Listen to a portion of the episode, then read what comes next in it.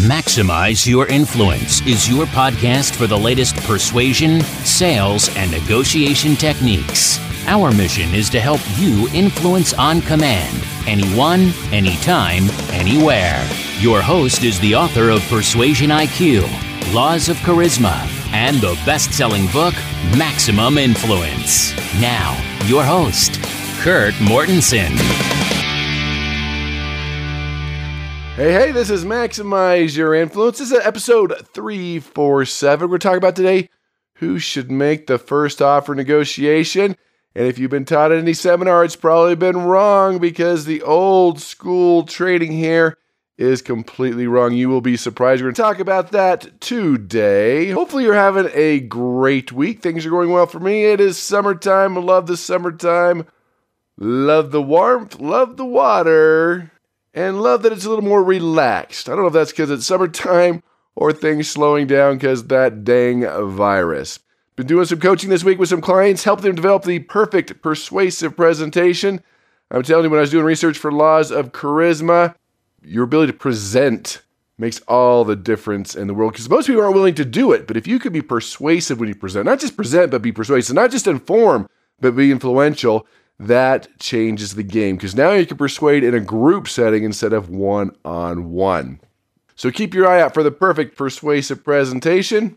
Interested in coaching? Go to maximizeyourinfluence.com and let me know. That's also the place for the archives, influenceuniversity.com, your free persuasion IQ assessment, and the book Maximum Influence. That's a new edition. You also get that one for free. Just pick up a little shipping and handling. Since we're doing housekeeping, you can find us on iTunes, YouTube, Spotify, and iHeartRadio.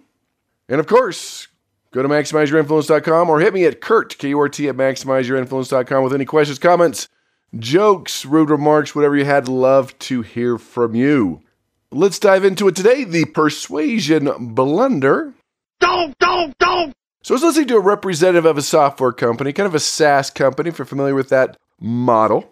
One of the fun things I get to do is to listen to these presentations and critique them on the back end. Because that's where the world learning takes place, because you can listen to yourself doing it and make the adjustments and hear the critiques. So, this is a high end software. And the person, of course, wasn't being too pushy, and that's always a good thing. You want to push a little bit. I mean, there's a fine line between persistence and being a pain in the butt, and they were probably on the other side not persistent enough. And here came the objection. Here came the excuse. Oh, I've got to take this to my committee. I've got to take this to my group. This is what I need to do. Let me get back to you. And that's where it sat. And of course, I'll put money on they never heard from that person again. Now, first of all, 67% of the time, that's a lie. When people say it's too expensive, can't afford it, send me more information, talk to fill in the blank, it's usually a lie. But again, sometimes people do have to take it to a committee. They do have to think about it. Now, the first thing here, if someone says they need to think about it, you should probably say, great, validate the objection, and then say, what exactly do you need to think about? What that enables you to do is to find out is this a true objection or a knee jerk objection? When they say, I need to think about everything, probably not. But when they say certain specific things, then you know exactly what they're thinking about. Now, back to this presentation I was monitoring and critiquing. Let me get back to you later. Of course, that could be valid, but let me just put it out to you there. Let's assume this is valid. They have to take it to committee, they have to talk to a partner. Let's assume that's valid. Just remember, and here's the blunder never let someone else persuade for you, never let someone else sell for you, never let someone else negotiate for you, especially if they're not an expert in your field and your product or service because they're going to get into a committee, into a group. There's going to be a few questions. They're going to take your hour long presentation and crystallize it into 30 to 60 seconds, which is not going to give it justice. And it's not going to sound very good because you let somebody else persuade for you. Never let that happen. If someone's going to take to a committee, if someone's going to take to a partner, a couple things need to happen here. First of all, see if you can be in that meeting. That's the first thing. Be on the phone, be on the Zoom call, whatever it is, make sure you're there if you can. If not, be there to follow up with any questions that they have or available on phone. Set that time aside. Or at least prep them to persuade for you with some frequently asked questions, with some things that they're going to hear, with objections they're going to get they haven't even thought of. Prep them for that presentation. Any one of those will do, but just don't let them persuade for you. Be there if you can. available on the phone if you can, or prep them if you can, or all the above. Whatever you need to do, make sure you don't fall into that trap, to that blunder to let someone else persuade for you because they're going to take that hour beautiful presentation you gave that answered all their questions and solved their objections and it's just going to hit a brick wall because they're just not used to it and they don't know how to answer the questions or objections. So that is our blunder of the week. Which brings us to listener email. Oh boy! And the geeky article. Two sounds in a row because the geeky article comes from Martin from Connecticut. Every once in a while, we'll take a geeky article that others have found and we'll critique it. Usually, it's a long list of do's and don'ts, and some are good and some are not so good. We'll go through that. Martin, from Connecticut, says he used to work in New York City. Now he's doing more of the online things. He says, I'm loving the laws of charisma, audios, and ways to connect and build rapport. And I loved how you talked about a few weeks ago the opposite, how we're creating resistance. I found this article and wanted insights on the 14 habits of the most likable people. Thanks, Martin. Thanks for the kudos on the laws of charisma. Those are also available at maximizeyourinfluence.com. So this is titled The 14 Habits of Most Likable People. Of course, we'll link it on the website, Maximize Your Influence. So this is from businessinsider.com, Richard Feloni, and Napoleon Hill. Of course, you know that name from Think and Grow Rich. So let's go through them, and I'll let you know what I think. We learned a few things from this. First one you know, a lot of this is taken from Napoleon Hill Think and Grow Rich. If you haven't read that, you're not taking your life or career very seriously because Napoleon Hill, if you don't know, interviewed successful people, millionaires, to find out what they're thinking and doing. It's different than the average person. If you don't know this, success is an old book test. He provides a lot of the answers. And it's pretty simple. You want to be successful, you want to be a millionaire, you start thinking, acting, and doing what other millionaires do. Go to Maximize Your Influence, and check out Millionaire Psychology. That is the focus self persuasion and mindset. First one is develop a pleasing personality. He also called it a million dollar personality. He talked about Charles Schwab pleasing personality, how you get anybody just because that personality to do anything. Oh, great. Pleasing personality does make you more likable, and people will go out of your way to help you and be persuaded by you. There is a direct correlation between likability and your ability to persuade others. Next one. They develop a positive mental attitude and let it be seen and felt by others. We talked about this a few weeks ago optimism. We're still looking around corners. We don't want to be hit by other people because we're too optimistic. But hey, we love a good mental attitude. Attitude does come from our expectations. So we expect things to eventually work out. That's part of our optimism. And people don't want that cynic, they don't want that negative person. They don't like that person to suck the life out of them. I agree that with someone that's positive, that has a good reputation. The key thing I like about this is to be seen in your day to day actions by others and to be felt by others. How about this one? They always speak in carefully disciplined, friendly tone. Hmm. Well, it's true, a pleasing sound, a friendly tone, being able to speak in front of an audience, not alienating people with your voice, true, but I think there's a time to inflect down a more serious tone, to be the expert, to where you need to tell people what they need to do. Because when you're accepted as the expert, there's very little persuasion resistance. So I'm going to say, mm, sometimes, not all the time. Because sometimes you need to have that serious tone, the right tonality, that expert tone in your voice where people know you're the expert. You're telling them what to do. Again, when they accept you as the expert, there's very little resistance. So I'll say, okay, sometimes on that one. Next one, they pay close attention to someone speaking to them. Well, this is true. Great persuaders are great listeners. They ask three times more questions. They come across as a consultant more than a salesperson. This is true. And the reality is, if you learn to do those things, they'll tell you everything you need to know to persuade them. We are talking way too much. That's a big complaint. We tend to vomit on people, so that one's absolutely true. How about this one? They're able to maintain their composure in all circumstances. Well, that's true when people overreact, or I'll add unpredictable or give a poor first impression. Yeah, people are going to remember that. So you got to be very careful with how you act, how you treat other people. I mean, there's a time and place to get angry in a certain situation, but you have to take a look at the circumstance and how you react to that. So most of the time on that one. Next one is they are patient. Talk about the proper timing of your words, your acts, your deeds give you a big advantage over impatient people. Uh, I don't know. I've met a lot of successful people that aren't very patient. They follow the model ready, fire, aim. okay, they just run and they do it. They're not prepared, but they get it done. Uh, but at least they've done it. Where a lot of people wait till all their ducks in a row and they never do anything. So there's a kind of a happy medium there. So I don't think they're always patient. It's a good thing to be patient, to approach people the right time, to persuade people the right time. So I'll say most of the time on that one. Next one is they talk about they keep an open mind. It says those who close themselves off from certain ideas and only associate with like-minded people are missing out on personal growth, but they're not advancing in their careers. I'll agree on that angle on that. As truly influential people and leaders, we need to get along with every personality, every culture, every age group, every department, even if people do have different beliefs, to have an open mind, say, all right, they believe. Why, put yourself in their shoes. Why do they believe that way? Why do they think that way? We're getting to the point in society where if someone believes something differently politically, or something about society, or even religion, they turn them off, they're wrong, they're bad, they're evil, and we don't talk to them. So I'm going to say yes on that one. Definitely keep an open mind. Because until you get yourself in their shoes and really understand them, you're going to have a hard time trying to persuade them.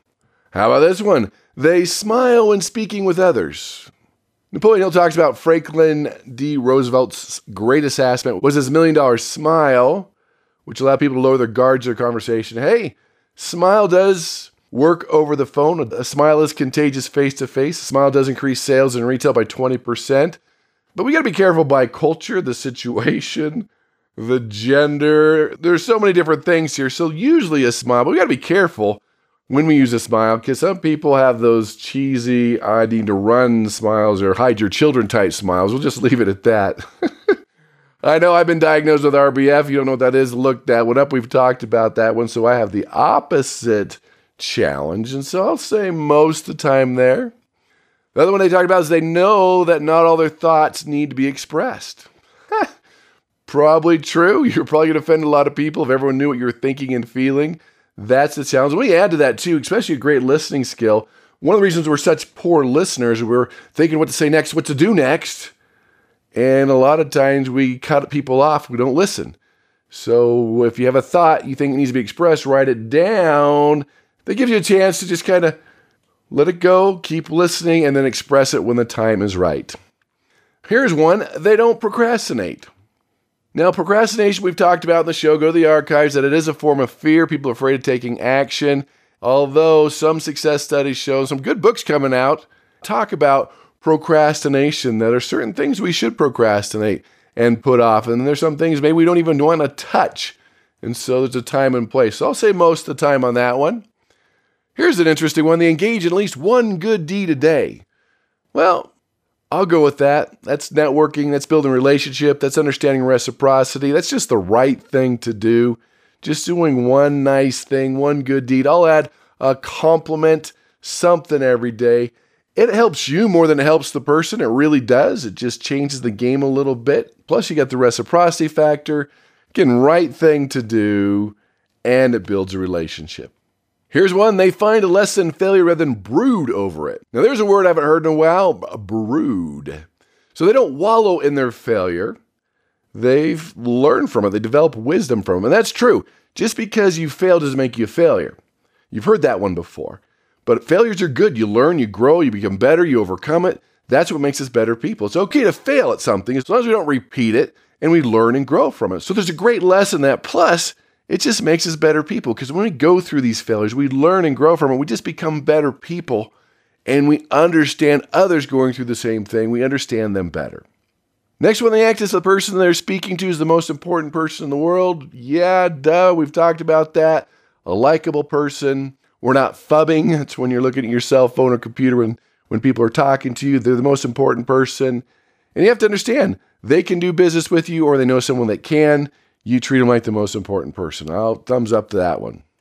Next one we've talked about, one of the laws of persuasion, is they praise others in a genuine way without being excessive. I call it the law of esteem. He says it's a good trait, but don't rub it on too thickly, Napoleon Hill says, and there's truth to that. But we know, studies even show, even though you're putting it on thick, people still like it. It still feels good. It's called ingratiation. And ingratiators do get more promotions. They do make more money. I'm not saying do that. Be sincere, be genuine, and don't do it in an excessive way. But I'm telling you, with the law of esteem, when you boost someone's esteem through praise, it opens the doors to influence. You bruise it through a better story, through making somebody feel bad, whatever it is, it shuts the doors to influence. And final one, they have someone they trust to point out their flaws.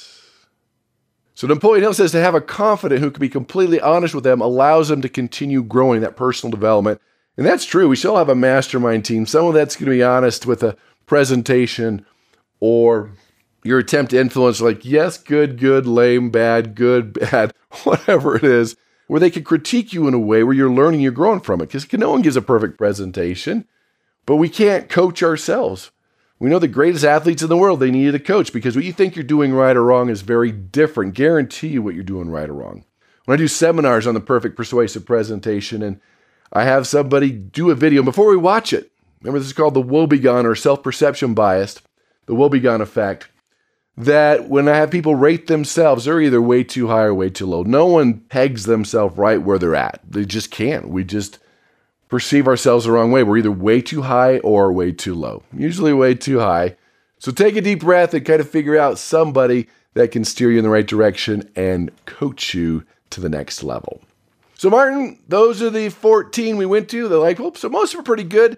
Some a little dated. Some I just, mm, most of the time, I think we need to adapt. Remember, our goal is to persuade people how they want to be persuaded. So that brings us to our persuasion IQ question of the day. Here it is. So I'll give you a couple questions here. Question number one During a negotiation, should you make the first offer? True, false, or it depends? Second question is When you come into a negotiation with a high number, you must make sure it is A, justifiable, B, the second offer on the table, C, overwhelming, D, 200% more or less than expected. E, your final offer. So let's tackle the multiple choice one first. When you come to negotiation with a high number, you need to make sure number one, regardless of timing, we don't want it to be overwhelming. The answer is A, it has to be justifiable. There has to be a way for them to know you didn't pull that number out of the air. They have to know there's a standard for you to arrive at your offer. Even though it's really high or really low, they have to feel that it's justifiable. This is where we get our number. Here's our formula. Here's our standard. Here are the comps. This is where the number comes from. It needs to be justifiable because if you hit the insult zone, it sounds like you're pulling it out of the air. It's not going to be persuasive. And another thing we know here that when it's an odd number, odd numbers are always more persuasive than even numbers. For example, $107,403 is always more persuasive than just 100,000 straight up even though it's more money, it's an odd number and it sounds like you've done the math. It needs to be justifiable. So let's talk about the other one, the first offer. It is okay to make the first offer. Now, many negotiation trainers will teach you this is wrong. Now, the studies show the person who makes the first offer. Now, this is assuming you've done your research. They create the starting point of the negotiation. They create what's called an anchor, and the studies show they get better terms. So not only do you get better terms, you get to dictate the starting point or anchor point of the negotiation, but also it builds likability and builds trust. Because everyone's been to the same school, we don't make the first offer, don't make the first offer. Nobody goes, everyone's holding their cards tight, there's no trust, they don't get anywhere. Now, if you don't know what the number is, if you haven't done your research, if you have no idea what they're going to say, if you have no idea about the industry, don't go first. But I'm assuming you know what's going on, you've done your research, go first, you're going to get better terms, build trust and have a more successful negotiation. Now, of course, you want that number, as we talked about, to be justifiable, to be as high as low as possible without getting in that insult zone. We, again, we don't want you to make it look like you pulled it out of thin air. Has to be, again, a formula, a policy, a standard practice, whatever it is. Especially in a negotiation where there's some tension, maybe there's some past history, they don't trust you, they're going to assume the worst about you and your motives. So that's another time to go first to show them you're open. Maybe offer a concession, go first. Again, not only to build trust and likability, you get to dictate the starting point of the negotiation, which I'm telling you, the studies show you statistically will get better terms.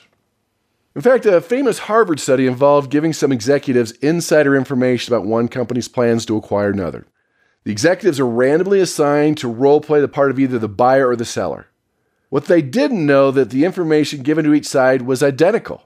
Both sides had the same insider information.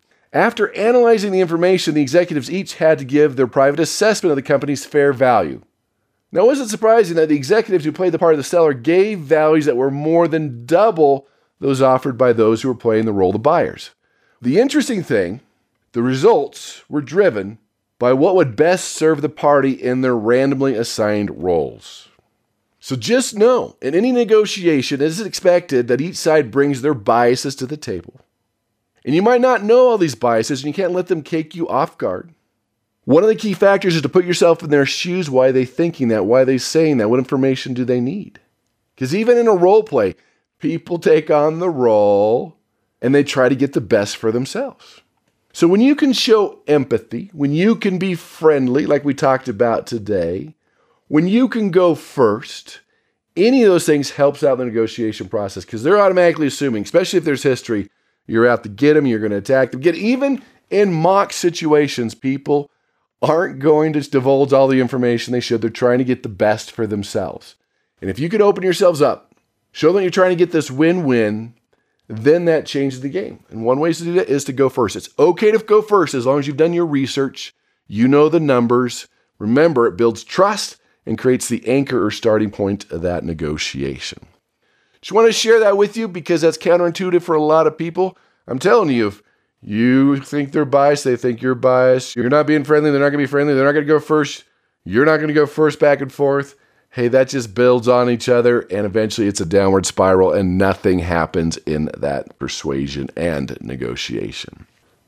So thanks everybody for your kind emails and your feedback. And Martin from Connecticut, remember you get free gold access to influenceuniversity.com. That's our advanced training on persuasion, motivation, influence, and mindset. Seems like we talked about a lot of content today, but hey, take something. Is it going first? Is it likability? Or are you letting other people persuade for you when they shouldn't be? Take something, one thing that you learned today apply it, use it, make it part of you. And that way, you become more influential, you're changing the world, you're making more money, you're being more successful, and you'll have the ability to go out and persuade with power.